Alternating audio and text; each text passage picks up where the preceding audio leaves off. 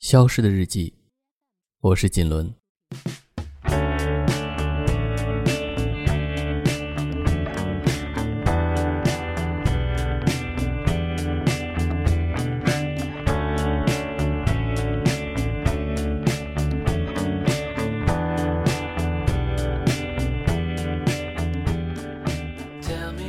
最近买了几双白鞋，因为新，所以比较爱惜。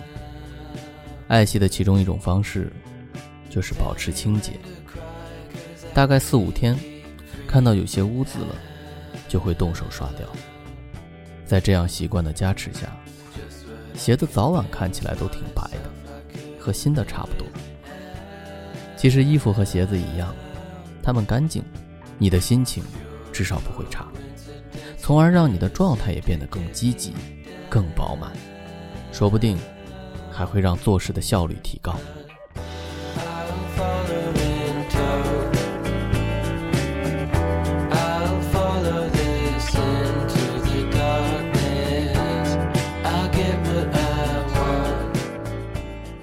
这就是干净的力量，看似普通，但它是有连锁反应的，会催生出一个又一个更积极的因子，来促进你完成一个。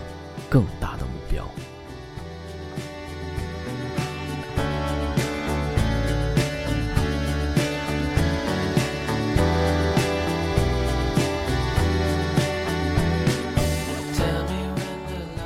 说会写，它白，首先是因为它是白色，其次是因为我总刷它，所以它得以保持本色，不然。